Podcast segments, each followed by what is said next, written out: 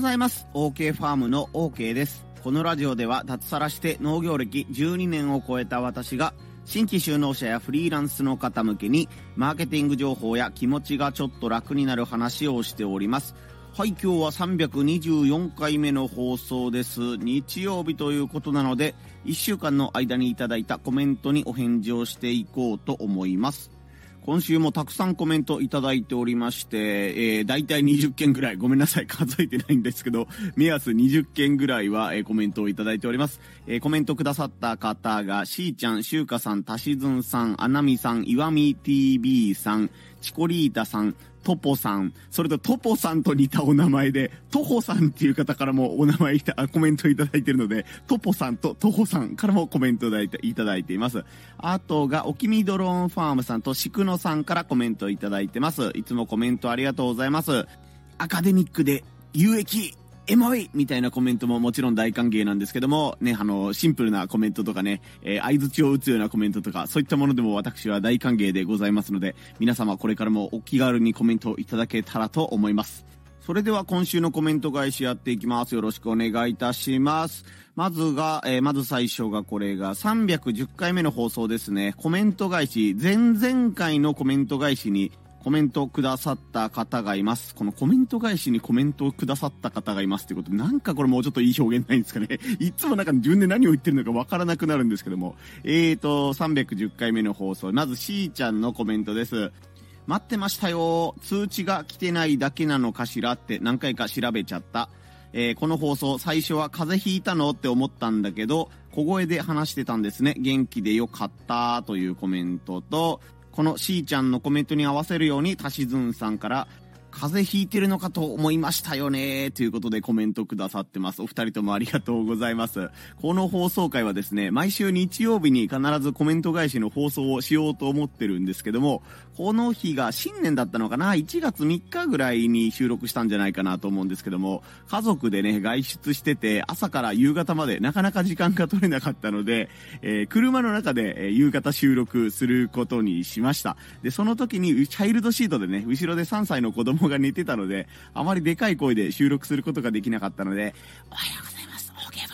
ぐらいのちょっとちっちゃい声でこう収録をしてしまったがためにね、最初放送開始をしたら、こいつ喉やられたんかっていう感じで、えー、気気にしてくださったりとか、いつもはまあ大体昼頃までにはね、えー、放送が更新できるんですけども、夕方になってもね、放送が始まんないじゃないか、みたいな感じで心配してくださった方がいたようで、えー、ありがとうございました。まあ、理想は朝5時、6時に更新するのが理想なんですけども、なかなかできないことが最近ね、多いので、まあ、とりあえず1日に必ず1つというね、えー、ノルマというか自分の中の去年からの目標は引き続きやっていきたいなと思っております。同じ放送回に、しゅうかさんからが、しゅうかさんが、コメント返し待ってました。これがないと月曜テンション下がるというコメントをね、くださってます。え私はこのコメントでめちゃくちゃテンションが上がりました。ありがとうございます。まあなんか世の中には何曜日にはこれというね、コンテンツがいっぱいありますよね。日曜日にはサザエさんとか、まあ金曜日になったら金曜ロードショーとかね、えー、ラジオ番組でも僕あの月曜日に菅田将暉のオールナイトニッポンとか、まあその後の後釜でね、クリーピーナッツのオールナイトニッポンとか言ってたんですけど、ね、あの月曜日の夜には菅田将暉みたいな感じのこうね、曜日感覚みたいなね、ものがそれぞれあると思うんですけども、週華さんの中では、これがね、日曜日の、えー、コンテンツ、定番コンテンツとかね、月曜日のね、あの、最初に聞く放送みたいなものになっているのかなと思いますのでね、これはちゃんと続けていかねばというふうに思いました。週華さんのように、まあ、日曜日のといえばこれだよねというふうな、えー、存在になっていけるように、ね、頑張っていこうと思います。同じ放送回にアナミさんがコメントくださってます。アナミさんは50代にしてね、パソコンとかをめちゃくちゃ上手に使いこなしながら在宅でお仕事をするおばあちゃんということでね、先週僕はあの、度肝を抜かれましたというね、雑談から、雑談の中の雑談から入ってしまったんですけども、この間、トポさんのね、セミナーで、えー、ご一緒に参加させてもらってお疲れ様でした。漫画の話とかめちゃくちゃ面白かったですね。で、えっ、ー、と、アナミさんからのコメントが、えー、遅れ、遅ればせながら今年もよろしくお願いします。ちびるというのは広島弁なんですね。私も普通に使ってました。広島県民です。ということで。えー、ご実家が広島なのかな昔広島に住んでいらっしゃったような感じみたいですね。えー、大義とか色々言葉が懐かしいです。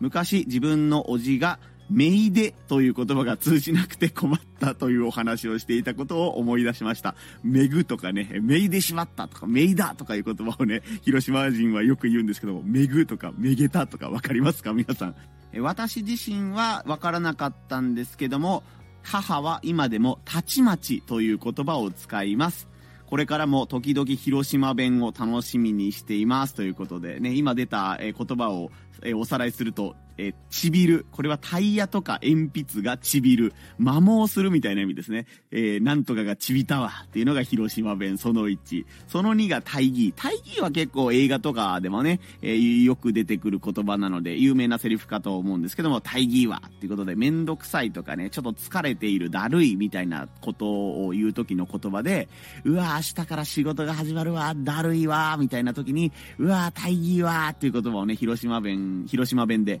え、よく定番の言葉ですね。あとさっき言った壊れたとかね、えー、壊してしまったみたいなことをめげたとかめいだとかいう言葉をね、えー、広島ではよく使います。最後にね、これがね、伝わりそうで中途半端に誤解されそうなのが、たちまちですね。これ居酒屋さんでよく使う言葉なんですけども、たちまちビールお願いしますっていう言葉を広島弁でよく使うし、広島の居酒屋だったらね、定番の文句なんですよね。たちまちビールとか、たちまち枝豆、たちまち枝豆あんまり言わないかな。皆さんわかります？たちまちっていうと、早くみたいな感じで、えー、思ってらっしゃる方が多いので、広島県民が県外に行って、たちまちビールって言うと、なんだこいつビールをせかしてんのかと思われるんですけど、これとりあえずって意味なんですよね。たちまちビールお願いします。ね、後の注文は後で追加で頼むので、とりあえずビールだけという時に、たちまちビールっていうのが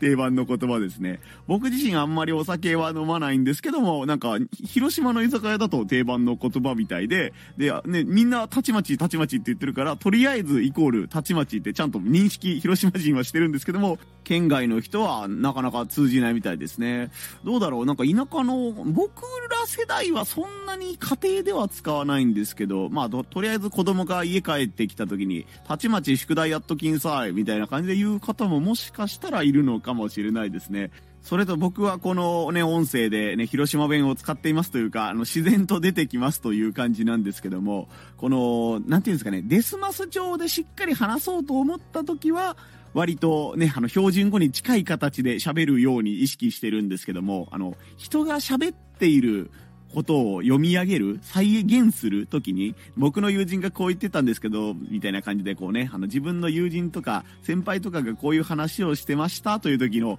表現はもう広島弁バリバリでいかないといけないというか、そうじゃないと喋れない、再現できないみたいなところがあるので、今後もね、広島弁はガンガン出てくると思いますので、えー、このね、OK ファームの放送を通しながら、皆様も広島弁をちょっとずつ吸収していっていただけたらと思います。アナミさんコメントありがとうございました。ちょっとここでチャプター区切りますね。えーと、そして同じ放送回、コメント返し会に、岩見 TV さんという方からコメントをいただいてます。岩見 TV さんは、あの、以前僕の放送にコメントくださったんですけども、岩見 TV って絶対どっかで聞いたこと名前あるなと思ったら、地元のね、ラジオ番組、午前様様っていうところによく投稿されているリスナー仲間さんだったようで、これ多分、あの、午前様様聞いてるリスナーさんですよねっていう、僕がね、コメント返してそういう問いかけをしたんですよね。そこに対しての、えー、さらにコメントが返ってきております。岩見 TV 様からのコメントです。ご名答、午前様様リスナーです。先日、私の YouTube チャンネルで、元ジャパネット高田の馬場裕二さんと対談させていただきましたので、もし興味があれば見てください。いややっぱり、あの、RCC リスナー、午前様様リスナーだったですね。えー、と、岩見 TV というこのね、あの、覚えやすい単語というか、ラジオネームが耳に残っていたのでね、えー、こうやっぱ人に覚えてもらいやすいな、な、名前って大事だなというふうにもちょっと思いました。で、ね、あの、わけがわからないというか、コメント内容がわからない方がね、多いかと思うんですけども、午前様様っていうね、広島で有名なラジオ番組、朝のね、9時から11時40分ぐらいまでやってる、ワイドのね、月金、月曜から金曜ずっとやってる番組があるんで、ですけども、その番組がまずね、めちゃくちゃ面白くて、僕もハマっている。岩見 TV さんも広島を離れたんだけど、わざわざね、県外で、えー、月に300円ぐらいかな、ラジコプレミアムっていう県外のラジオも聞けますよっていう機能を使いながら、未だに聞いておられるようです。で、その中で、ジャパ、あの、ジャパネット高田のラジオショッピングのコーナーがあるんですけども、そこに出ていたね、馬場裕二さんっていう方が、またね、あの、その、めちゃくちゃ面白かったんですよ。あの、パーソナリティ、横山裕二さんっていうアナウンンサーと、ば、えー、ジャパネットの馬場さんっていう方の掛け合いがね、めちゃくちゃ面白かったんですよね。普通のラジオショッピングじゃありえないぐらいのね、あの、罵り合いとかね、えー、下ネタを言い合いながら、えー、ラジオショッピングの紹介をしていくっていうね、効果コーナーがあったんですよね。で、馬場さんが、えー、少し前にね、ジャパネットを退社して、フリーランスになられたのかな？あの表現で言うと。独脱サラしてご自分でビジネスをされるということになったので、自分の YouTube チャンネルをね、立ち上げて、いろんな方とコラボをしてたんですけども、そこで岩見 TV さんのね、YouTube チャンネルともコラボをされた。で、岩見 TV さんは自動車学校の教習所の先生をされているそうなので、教習所あるあるみたいなものとかね、岩見 TV さんの深掘りみたいなことをされている、え YouTube の放送をされているということでした。僕見てきました。まあもともとね、岩見 TV さんは広島に住んでいたんですけども、ね、ご家族のお話とかいろいろあって島根県にいながら、多分今農業もしながらなのかな？農業も時々ね、ご家族のお手伝いをしながら自動車学校のね、教官をされているということとか、えー、ね、あの、自動車学校に勤めることになったきっかけはハローワークみたいなものということで、えー、ハローワークきっかけでそんなやっぱ慣れるもんなんだっていうのをね、ちょっとびっくりしながら聞きました。それとね、さすがあのね、あの、下ネタとかそういうところぐんぐん突っ込んでくる、あの、馬場さんだなと思ったんですけども、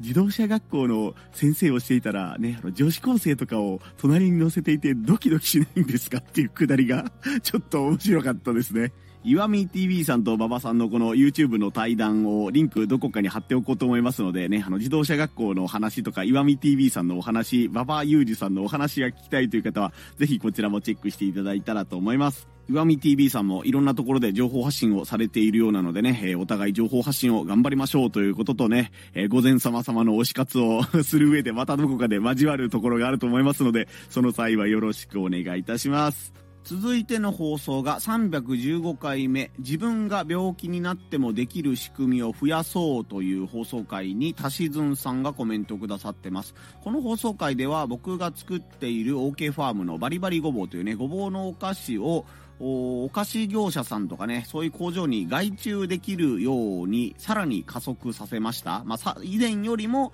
え、自分がいなくてもお菓子作りとかね、商品作りができるような仕組みを増やしました、みたいなことと、次の商品作りをね、高齢者施設じゃなかったらごめんなさい、障害者施設の方にね、えー、お手伝いをお願いしようかなとか思っているという話をした放送回でした。そこに対してタシズンさんのコメントが、今回の放送とややずれるかもしれませんが、会社の後輩によく言うのは、自分の集中力や体力に頼ったやり方はやめろです。例えば熱が40度あってもこれだけはやりきって帰らないとクレームになるとか納期が詰まりすぎて夜中まで残業しないといけないという状況でも元気な時と同じ結果を出せるような仕組みで仕事をしなさいということです。仕事では仕組みを作れるやつが強いということでめちゃくちゃ熱のこもった仕事コメントビジネスコメントありがとうございました。いや、そうですよね。なんかやっぱり、なんというか昭和、平成、初期、中期ぐらいまでは、熱があるのに仕事に来てる、すごいとかね、熱があるのにやりきってすごいみたいな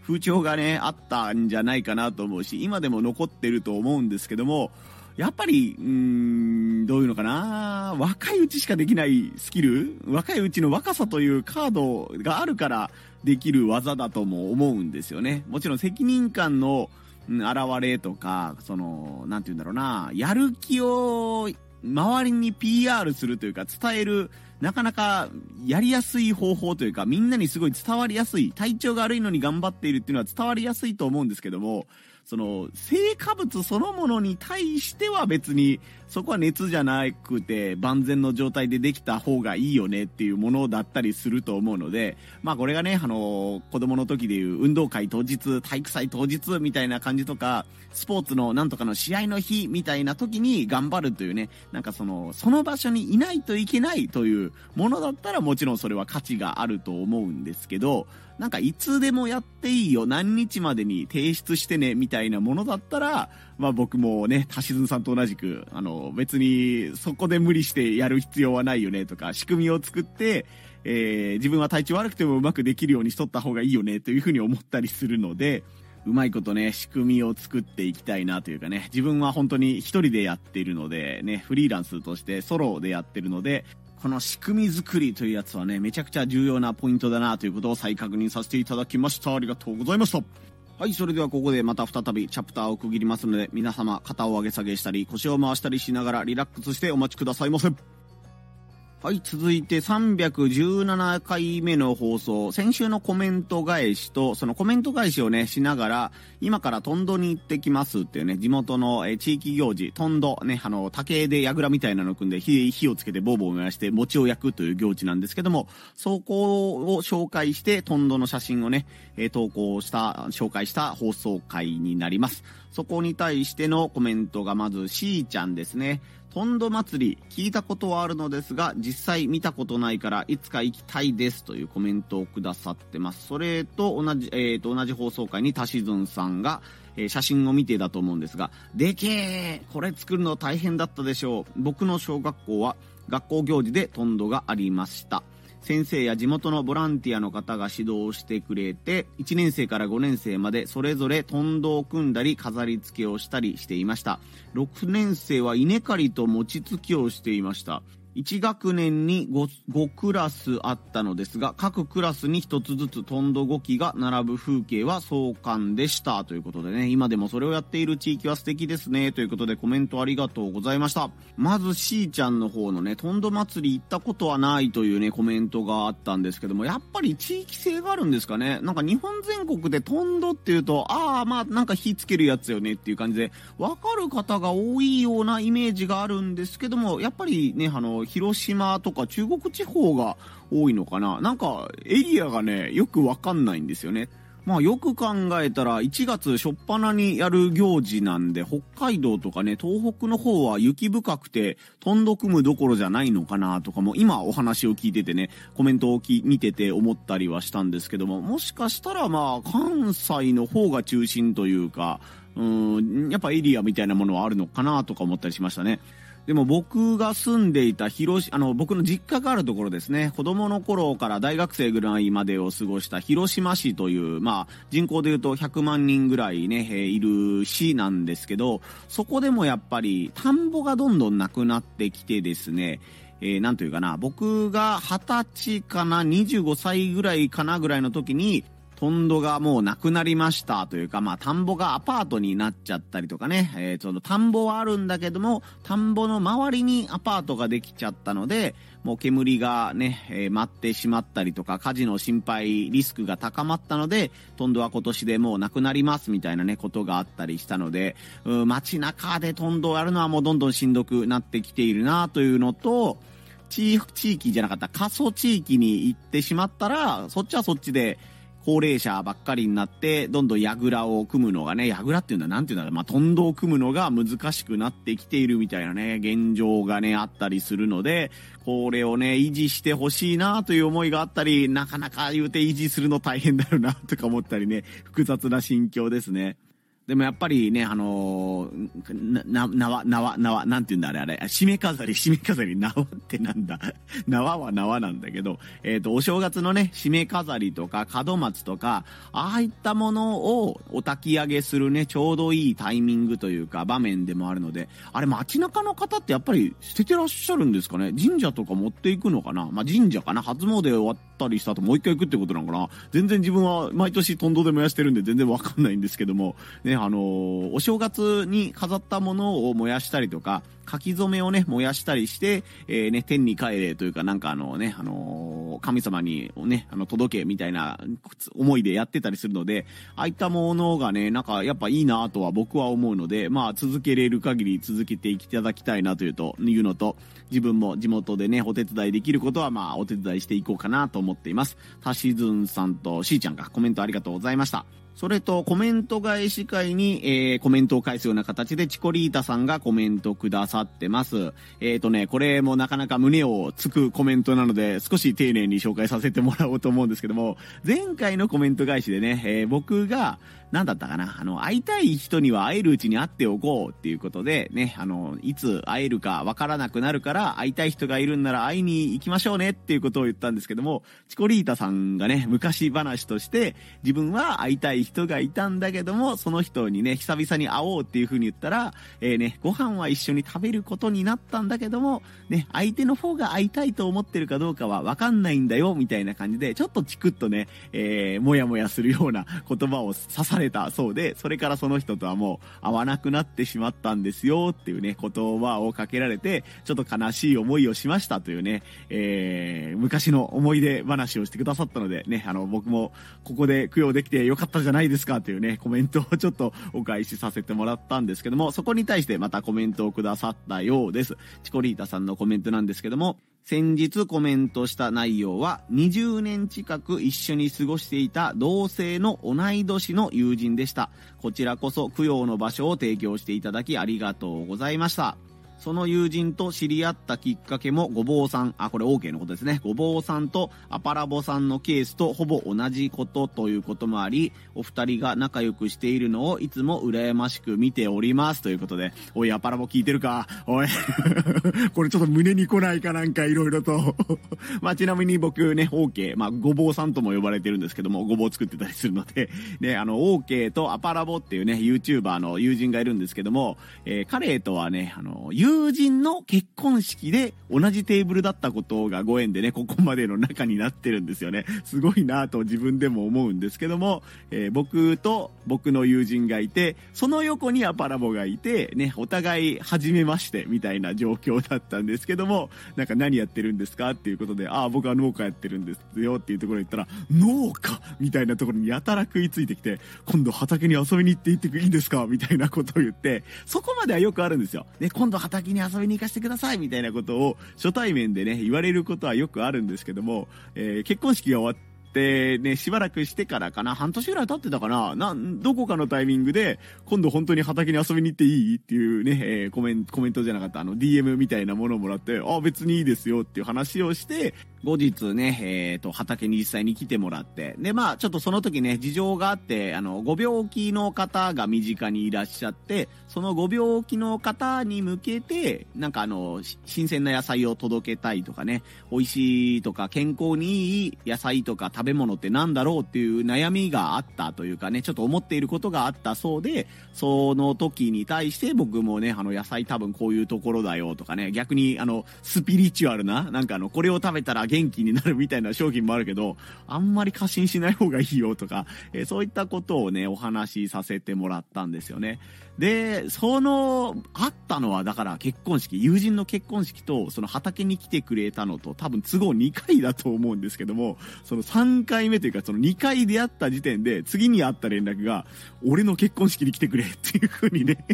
アパラボが言ってきたんですよね。俺2回しか会ったことないけど、行っていいのっていう感じと、すげえな、こいつ、俺、この状況で俺を呼ぶかっていう風なね、え、ことを思ったんですけどね。まあ話が色々と脱線しちゃったんですけども、チコリータさんとね、その友人も、まあ結婚式で出会いがあったのかな。まあなんか同級生でお仕事でとかそういうつながりがあったのかもしれないんですけども、ね、ハパラボと僕をね、えー、見ながら少しその方とのことを思い出すこともあるようでということで、なんだろうこの切ないエピソードというふうに思ったりね、僕もいつかはパラボに、いや、会いたいと思ってるのはお前だけだからっていうふうにこう言われる日が来るのか、まあそうなるようにね、まあ親しき中にも礼儀ありなのか、まあふざけるところはふざけて、えー、締めるところは締めるみたいな感じで、まあ彼ともね、また仲良くやっていこうかなというふうに思いますね。もう本当友人のありがたみとかね、えー、身近にいる人のね、えー、ありがたみみたいなものを、えー、ちょっと、うん、このコメントから再確認させていただきました。2024年にね、えー、チコリタさんに素敵な出会いがたくさんありますようにということを心から、心から願っておりますということで、コメントありがとうございました。続いての放送が318回目、人生最悪の日でも頑張れる目標設定をしようという放送回に、シュウカさんとトホさんがコメントくださってます。これさっきも言ったんですけども、僕のね、あの、音声配信仲間、えー、フリーランス仲間で、トポさんという方がいらっしゃいます。この後も、この後もね、あの、違うコメントにトポさんがコメントをくださってるんですけども、今回のところにコメントくださってるのは、トホさんという方ですね。初コメだと思います。ありがとうございます。ちょっと紛らわしいんですけど、今から読み上げるのは、トホさんのコメントです。この放送回ではね、目標を立てる時とかね、これからやるぞっていう気になってる時は、もう自分のテンションとかね、やる気がめちゃくちゃ上がっている状態なので、その時にできるね、目標設定っていうのは当てにならないよっていうお話をするとき、するとともに、人生最悪の日、今日は体調も悪いしね、機嫌も悪いし、嫌なことばっかりあったっていう日でも、でもこれだけは頑張れるぞ、頑張ろうっていうね、ものを目標設定すると、うん、継続しやすいんじゃないかとかね、そういったことをお話しさせてもらった放送回でした。そこに対して、とほさんのコメントが、最悪の日でも行える目標、これはいい指標ですね。そもそも達成の厳しい内容なのかどうか自己確認基準になりそうです。ということで、とほさんコメントありがとうございました。プロフィールちらっとだけ見させてもらったんですけども、現場で働く農業コンサルタントということになっているので、ね、農業に携わっていらっしゃる方ということでね、この放送が気に入っていただけたようでとても嬉しいです。やっぱりこの継続とかね、習慣化みたいなものについては、もうジャンルを問わずみんなが欲している内容だと僕は思ってるんですよね。自分が継続が苦手だから本当に思うんですけど、なんかその例えばスポーツでね、野球とかサッカーとかがこういうのが上手になりますよっていう情報は、そのサッカーとか野球が好きな人にしか役に立たない情報なはずなんですけども、その野球の練習とかサッカーの練習をどうやったら続けることができるようになったのかとかね、どうやったらその練習を、練習そのものを好きになれたのかというものは、野球関係ない人でも参考になる話ですし、まあ、場合によってはその野球とかサッカーをしたい人に向けて情報発信をしていますよっていう人がいたとしたら、その情報発信を続けるね、習慣化とかコツとか、うん、刺さる見せ方、読ませ方みたいなものとかね、参考になるかなというふうに自分はすごく思ってるので、このね、習慣化とか継続みたいなところについては僕も定期的にね、えー、取り上げて、俺は農家じゃないんだけどとか、農業興味ないんだけどっていう方にも、あ、なんかこいつ時々いいこと言うじゃんっていうね、放送を少しでも増やしていけたらなというふうに思っています。今後もお気軽にコメントしていっていただけたらと思います。同じ放送回にしゅうかさんがコメントくださってます。新年の目標はみんなが目標を立ててるので目標を立てないといけないのかと思い立てています。なのですぐに忘れちゃいます。資格などこれをやればお金が儲かるかもと現金の目標は頑張れますということでね。うわ、これ結構貴重なコメントですね。ありがとうございます。なんかいろんな要素が詰まっててね。そうそう、わかるわかるっていう風に頷いてらっしゃる方も多いんじゃないかなと思うんですけどね。なんかやっぱりこの、僕もこの間、ちょっとした、なんか、なんて言うんだろうな、セミナー相談会じゃないな、講習みたいなものがあったんですけども、自己紹介をしてくださいっていう風に、言われたんですよね。で、自己紹介をするときに、お題が何個か与えられてて、自己紹介、自分の名前とこれを言ってくださいと、2024年の目標を皆さん立てたと思うので、その目標の少しかいつまんで紹介してくださいっていうふうに、さらっと司会の方が言ったんですけども、なんか僕はこの放送した直後だったんで、別に全員が全員目標を立ててると思うなよって思ったんですよ。まあ僕も今ね、あの立ててる途中というか、あの羅列してるんですけど整理できてない状況なので、なんか1月1日に全員が目標を立ててると思うなよみたいなことをね、内心ちょっと思ったりしたんですよね。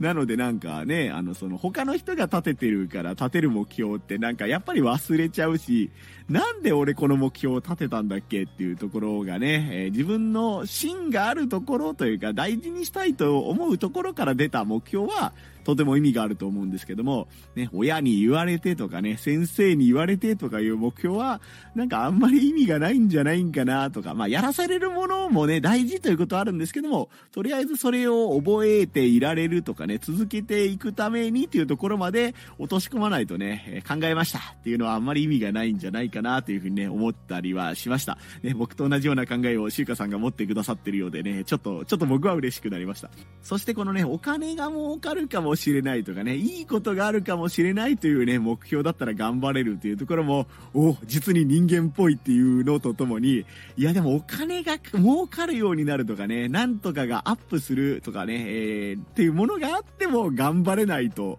いうタイプの人間なので、ね、あの、普段よりかというか全然関係ない目標よりかは、やる気出ますけど、それでも挫折しちゃうっていうのが僕とかね、僕と似たような人は挫折しちゃうと思うので、えー、現金な目標だったら頑張れるという、シュウカさんすげえなっていうふうに、僕は逆に思いましたね。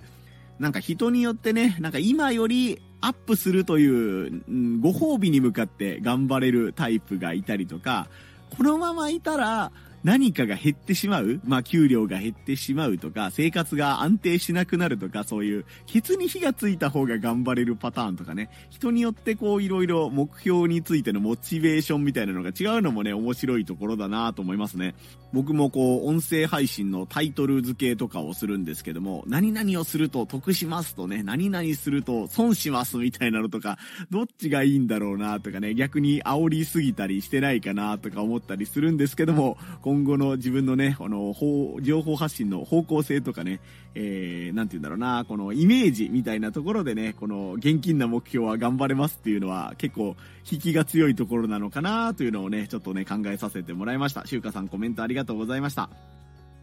はい、続いて319回目の放送、Google さんからお年玉をもらいましたということでね、YouTube とかについてあれこれお話ししている放送回になります。あの、トンドさっきお話もあったね、あの、火を、竹で櫓みたいなものを組んで、え火をつけるトンドというね、え、ものの紹介をした、組み立て方を紹介した YouTube のね、再生数が伸びてますよ、みたいなものとか、トレンドみたいなものについて、えー、紹介をした放送回でした。そこに対して、トポさん、今度はね、あの、半濁点で言うんですか、穂に丸がついてるポ、トポさんの方のコメントです。トポさんもね、ご自身でね、YouTube チャンネル、ね、塾みたいなものをね、運営してらっしゃるんですよね。トポさんのコメントが、検索をかけて誰もやっていないジャンルは強いですね。私のビルカンもブルーオーシャンです。ということで、ビルカンっていうね、僕もビルカンビルカンって聞くんですけど、調べてみました。ビル管理士というね、資格があるそうで、正式には建築物環境衛生管理技術者というね、資格があるそうです。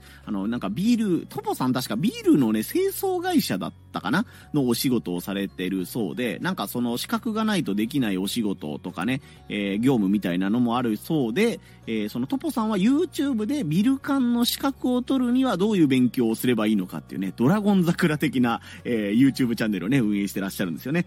で、それこそトレンドとかね、ブルーオーシャンという言葉を僕もそのこの間のトンドの動画でさせてもらったんですけども、誰もね、いないところで自分の得意分野を見つけるととてもね、仕事がしやすいというか、ライバルが少ないので効率がいいというところをブルーオーシャン、私のビル感もブルーオーシャンですという言葉でね、紹介してくださってます。ありがとうございます。先日このトポさんのね、えー、講座というかセミナーというか勉強会みたいなものに参加してきたんですけども、まあ、肝となるのが、自分の武器をちゃんと再確認しましょうねっていうのと、あなたの武器がどこの世界で役に立つのかというのを考えてみましょうねということを言われたんですよね。なんか本当に目から鱗というか、言われてみればそうだよなと思ったのが、なんかあの、RPG でね、魔法とか武器とか戦士とかなんかいろいろ職業があるじゃないですか。で、この目の前にいる敵にえっ、ー、と、自分の武器が合っていないとしたら、例えば、どうかな、こ、このこいつには火の魔法が効くだろうなと思ってるのに、自分は氷の魔法しか持っていないとなると、この敵倒すのが大変だなと思った時に、普通の人は、よし、じゃあ火の魔法を覚えてこようということでね、新しい魔法を覚えに行ったりとか、新しい武器を手にしようと思ったりとか、自分の手持ちのものを変えようとしちゃうっていうことなんですよね、トポさん的に。でもそうじゃなくて、自分の手持ちのものは変えずに、違う敵を倒しに行ったらいいじゃんとか、違う世界に行って、自分の魔法とかね、武器が役に立つ世界を探した方が、それ楽ですよっていう話をされてて、なるほどっていう。僕もその時ね、敵にあった武器を持ち帰なきゃっていう言葉を使ったんですけど、いや、持ち帰るんじゃなくて場所を変えるんですっていうね、え、ことをね、その講座みたいな勉強会で言われてたんですよね。で、うわー、そうか、確かにそうだよなーっていうことを思ったんですけども、このね、あの、トッポさんでいうところの YouTube のビルカンっていうのも、ね、ライバルがいないから自分の持っているスキルとかね、ビルカンの自分の資格を取った時はこういう勉強してましたよとか、ここ注意ですよっていうのを自分にとっては日常のようなものを説明してるだけでね、えー、こう、響くコンテンツができてるんじゃないかなということで、えー、このコメント、今日いただいたコメントを見てですね、あ、トポさん、この武器を持ち帰ずに自分の得意な場所に行ってやってるっていうのはこういうことかというのをね、少し確認させ、再確認させていただいた気がします。今後も雑談をしながらいろいろと学ばせていただいたら、いただけたらと思っております。よろしくお願いします。えー、同じ放送回にしーちゃんのコメントです。YouTube を見てコメント書いてきちゃったということでね、ストーカーらしい素敵なコメントをありがとうございます。ね、5年前に投稿したこのトンドの作り方みたいなものなんですけども、えっ、ー、と、毎年1月になったらニョキッと再生数が伸びて、あとの11ヶ月はね、全然伸びず。で、また1月になったらニョキッとなっている動画なので、来年はね、どれぐらい再生数が伸びているのか、またしーちゃん来年チェックしてみて、おお、こんなに増えてるとかね、あ、今年になってから伸びなくなったな、みたいなものがあったら、ぜひまた、えー、チェックしてコメント等でまた来年も応援していただけたらと思います。それと同じくトンドに関して、シュウカさんがね、コメントくださってます。ごぼうさんの SNS でトンドを知り、東京の多摩で、多摩市ですね。東京の多摩のトンド中止とかのニュースを見て、田舎も大変なんだなぁと思いました。トンドを知らない人が検索で見に来た人もいるかもしれないですね。ということで、コメントありがとうございました。そう、確か東京の多摩市でしたよね。なんかあの、トンドの設営はしてたんだけど、近隣住民からね、あの、火をつけて危ないからとか、まあ場合によっては洗濯物がとかね、いろいろ事情はあったと思うんですけども、設営はしてたんだけど、火をつけずにね、あの、中止することとなりましたっていうね、看板が出ていますというのが、SNS とかね、テレビでニュースになっていたようです。まあこれトンドとかもそうなんだけどね、あの農作業とかね、農薬とか、ああいうところも似た要素があってね、難しいところなんですよね。なんか農家としては、えー、昔からね、同じことを農作業をやってるんだけど、そこに新しく家が建ったりとか、なんとか施設みたいなものができたりして、新しくそこにね、住まう人が出てくると、いや、なんか草刈り機のことがうるさいとか、トラクターのなんとかかんとかを配慮してくれとかね、えー、火を焚かないでくれっていうね、あの、ゴミを焼いてるんじゃなくて、あの、その、なんていうのかな、あの、草刈ったものを焼いたりとかね、病害虫対策のために火を使ったりっていう農作業があったりするんですけども、そういったものがね、当たり前の日常として田舎とか、まあ、田舎すぎないところかな、田舎と街中のちょうど間ぐらいのところでは、よく起こっているそうです。ね、あの、後から来た人に文句を言われるので、納得がいかないというふうに言っている地元の方もいるし、とはいえまあ、何も配慮しないわけにはいかないよねっていうね、タイプの方もいるので、この今回のね、多摩市のトンド中止というのが、じゃあ来年は、こう、折衷案を見つけて開催できるようにしましょうというものになるのか、それとももうやっぱりね、去年と同じく文句を言ってくる人がいるとかね、まあ文句というのもまあ適切な表現かどうかちょっと僕の方では、えー、現場を見てないのでね、なんとも言えないんですけど、まあ来年に向けてね、いい、いい答えを出せたらいいなというかね、話し合いの場とかね、理解のある、なんというかな、答えが見つかればいいなと思うんですけどね。いやでも実際ね、自分がやっぱり逆の立場になってね、この、朝眠い時にね、あの5時台から近所で草刈りの音が、草刈り機の音がしたりとかですね、朝6時に田舎ってあの、このサイレンみたいなのが、うーっていうのが早朝6時になったりするんですけども、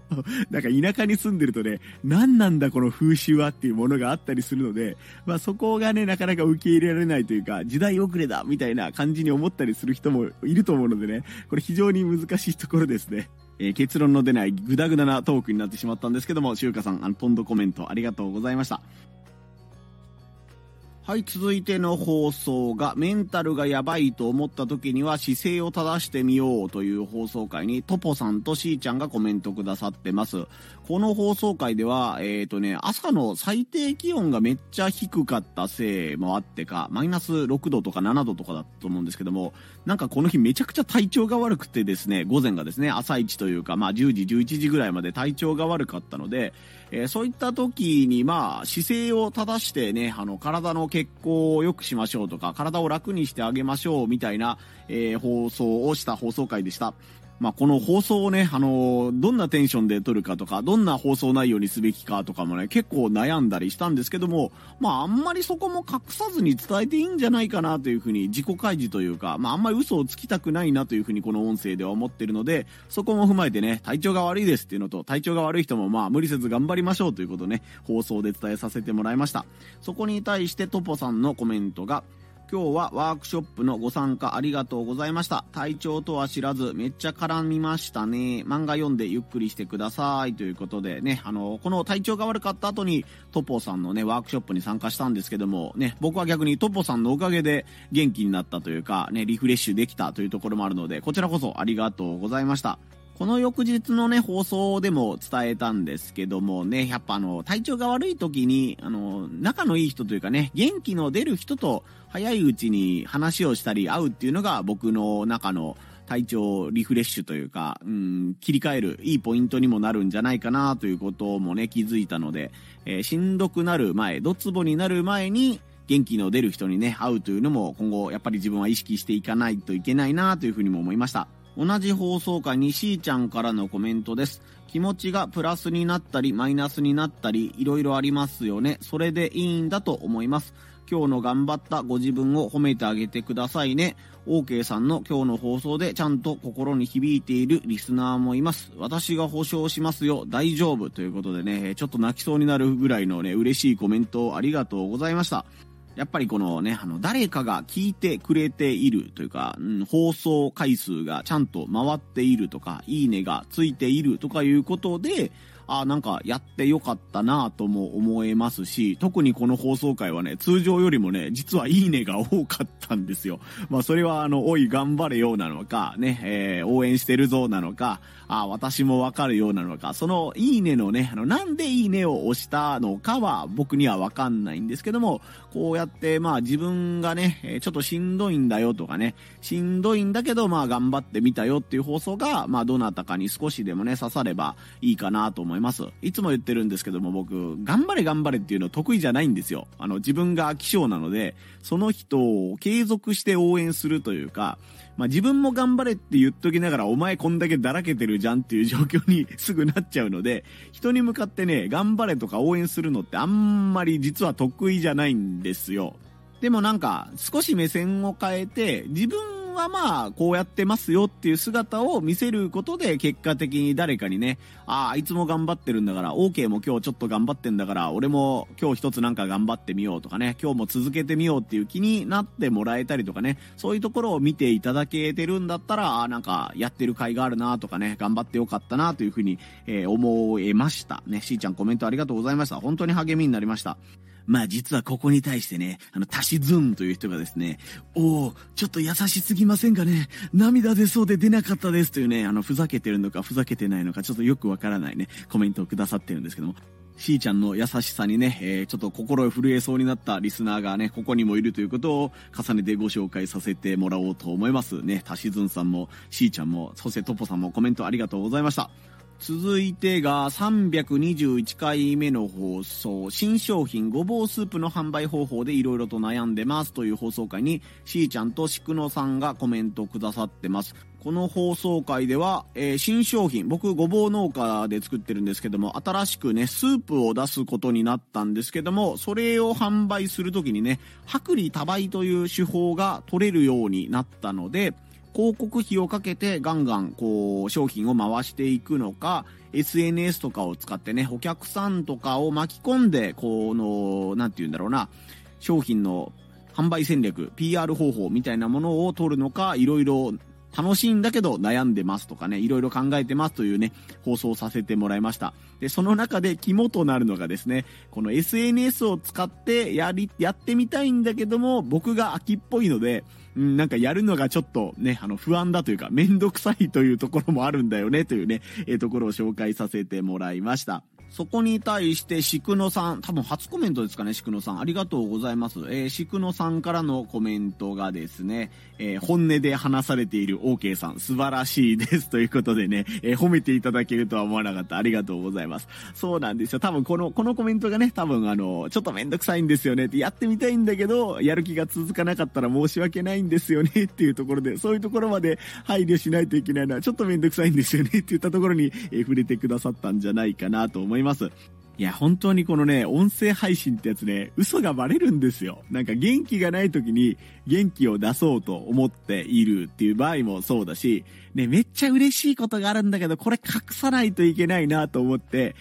テンションを抑えて喋ろうとするということがね、今まで何回かやったことあるんですけどもね、後で放送聞いたらね、なんとなくわかるんですよ。あ、こいつなんか嘘ついてんなとかね、なんか隠してんなっていうのが伝わるので、ね、このあの、お客さんを巻き込んで頑張って商品を売っていきたいと思いますみたいなことを言ってても、どこかのタイミングでね、あ、こいつなんか口だけだな、嘘ついてんなっていうのがバレるんで それはね、得策じゃないなと ここもまあ、めちゃめちゃ欲が出てますけど、嘘ついたら後で痛い目見るなっていうのがなんかね、もう予想できるんで、もう僕はここら辺はもう、最近ちょっと上手になってきました。あの、めんどくさいことはめんどくさいっていうのを少し言えるようになってきたなと思いますね。自分ができないことを、できないふりをしてね、そこに期待をされたらしんどいじゃないですか。いや、僕はもう皆さんのために頑張ってますんで、もう何をされても嬉しいです、みたいなこと言ってて、いや、こんなこと期待されたら俺不安なんだけどっていうのをね、こう、なんか嘘で塗り固めていったところに期待されたら、ほんとしんどくないですか？っていうような気持ちにね、吹っ切れることができるようになったんですよね。前だったら、そういう言葉を集め、使ってでもいろんな人に注目してもらえたらいいなと思ってたんですけども、いや、本当の自分というかね、このね、この怠け者な自分に、興味がない人とか、むしろ怠け者を嫌悪している人に注目されて、いや、僕はこんなに上手です、頑張ってます、みたいなことをね、PR しても、いや、それはどんどんどんどんしんどくなるぞっていうところに気づいたので、もう怠け者が嫌な人は僕の放送なんか聞かないでくださいぐらいのノリでね、いけるように少しずつなってきていると思うので、このスタンスは崩さずにというかね、えー、というか僕と似たような怠け者集まってくれみたいな感じで、えー、のノリでね、続けていけたらいいなというふうに思ってます。そんなこと言ったらお前、向上心がどんどんなくなるぞとかいう風にね、ご心配される方もね、いるかと思うんですけども、まあ、怠け者には怠け者のやり方があるんですよということでね、えー、生温かい目で今後もお付き合いをよろしくいたします。なんか自分でこれ自分の評価下げてないか？大丈夫か？まあいいや、なんとかします。えー、しくのさんのね、コメントでね、この本音で話すことの大切さ、ね、本音で話したら誰かが拍手をしてくれる、ね、お、すごいと言ってもらえるということもね、気づけたので、えー、しくのさん貴重なコメントありがとうございました。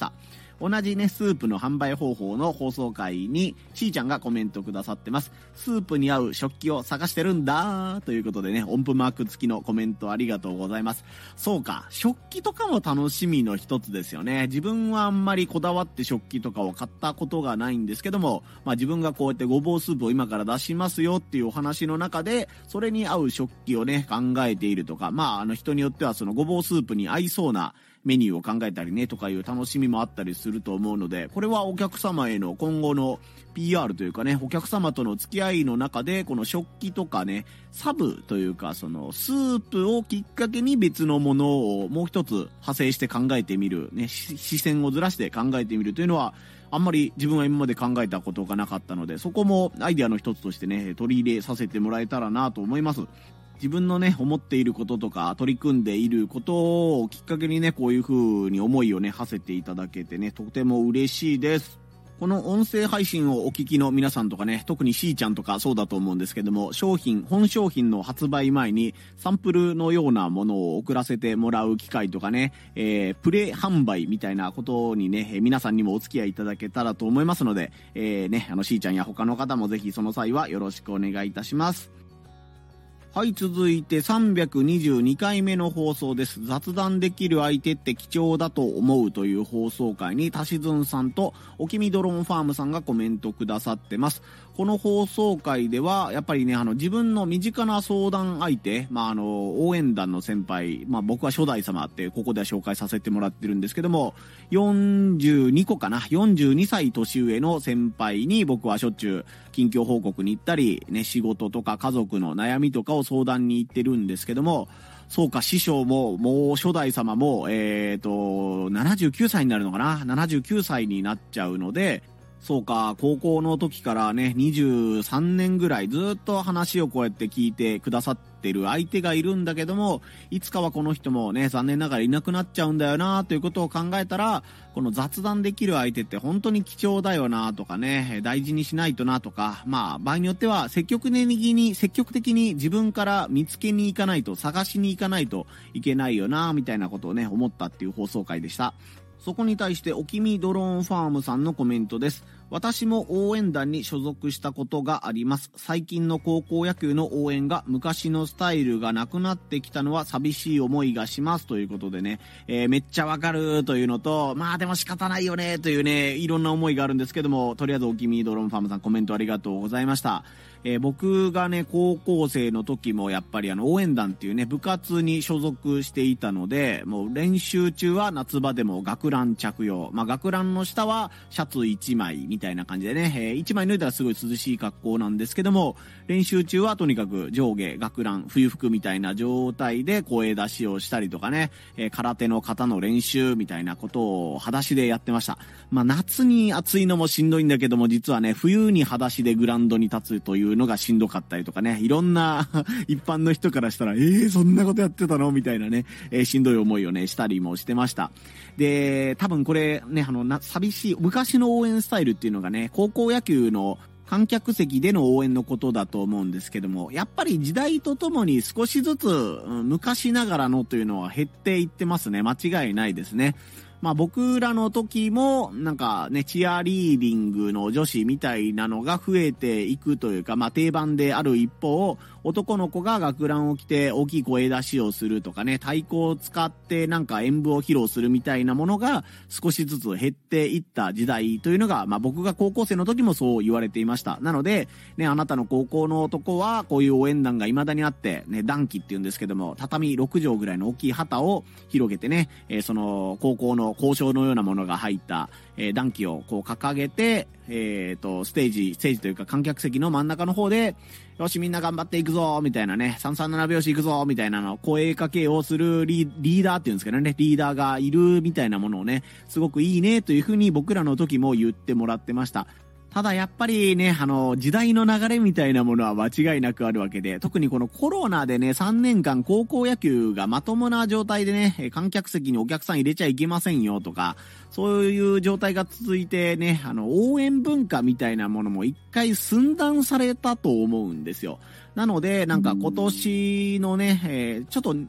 4ヶ月ぐらい前、も音声配信で、放送させてもらったんですけども、もう応援方法を TikTok で検索するっていう時代が来てるみたいです。ね、あの、今から野球応援をしないといけないんだけど、どうやって応援したらいいかわからないっていうことになったら、高校生は高校生で必死に考えるわけなんですけども、その中で TikTok でバズってる野球応援とかサッカーの応援の歌を調べてみるとか、自分たちの学校に当てはめてこの曲を使ってみようとか、この踊りをしてみようみたいなことを軸に